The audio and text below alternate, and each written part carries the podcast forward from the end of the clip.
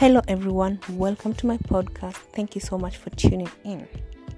So, here is the word the world is going to judge you no matter how you live your life. So, you might as well live your life. Okay? Everybody has expectations. You have your own needs, you have to fulfill them. You know what it is that you want to do.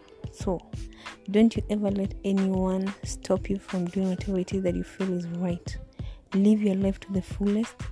Life is for the living. It doesn't really matter how many times you fall, as long as you know you're way up, you're gonna stand up. You're a conqueror, you're gonna make it.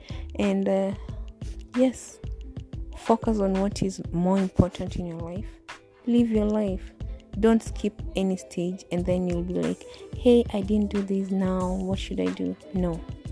Whatever it is that you're doing do it diligently do it wisely. Make sure that you're doing the right thing always at the right time. Thank you so much for listening. Let's keep the conversation going. Thank you so much for tuning in. I love you